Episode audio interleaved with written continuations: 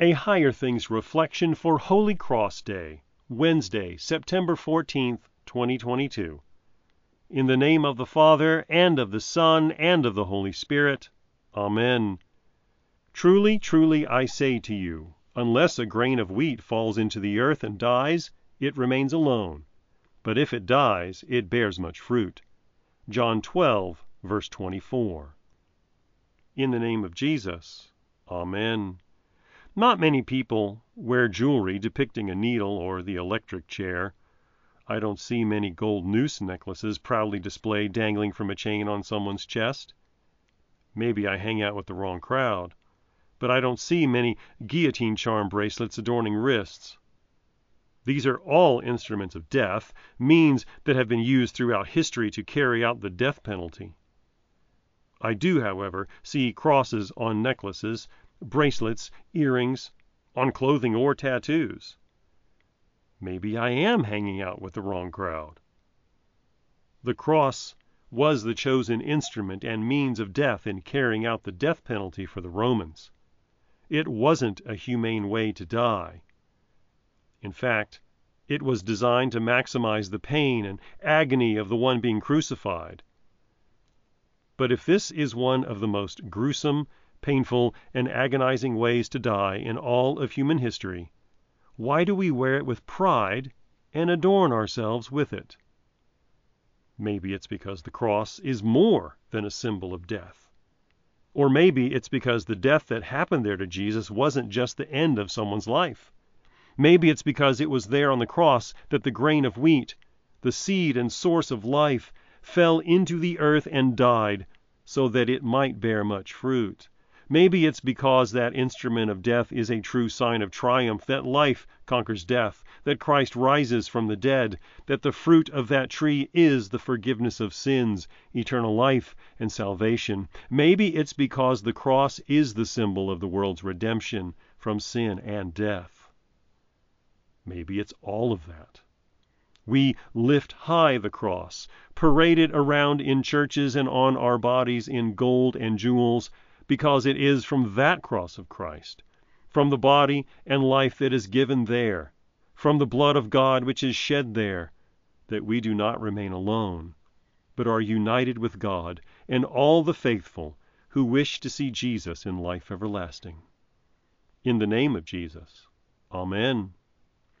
Faithful cross, true sign of triumph, be for all the noblest tree None in foliage, none in blossom, none in fruit thine equal be, Symbol of the world's redemption for the weight that hung on thee.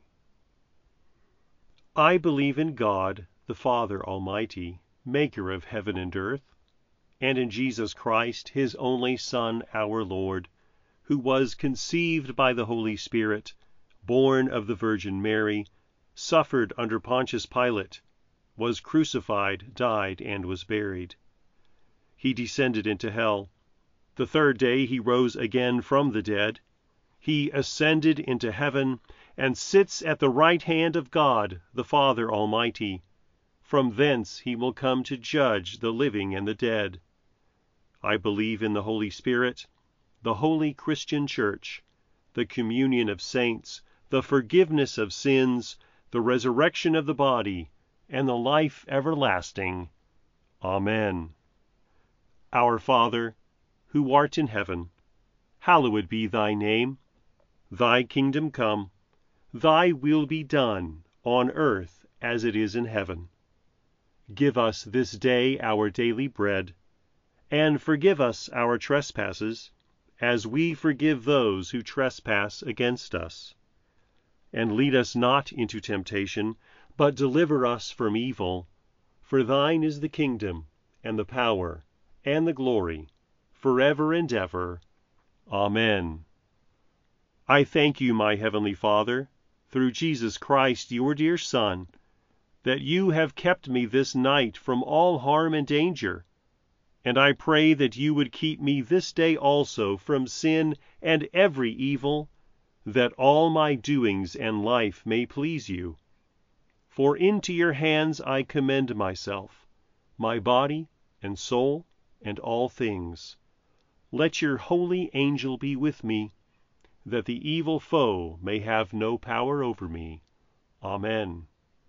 Higher Things Daily Reflections are free, just like the Gospel, but they exist and grow from your generous contributions.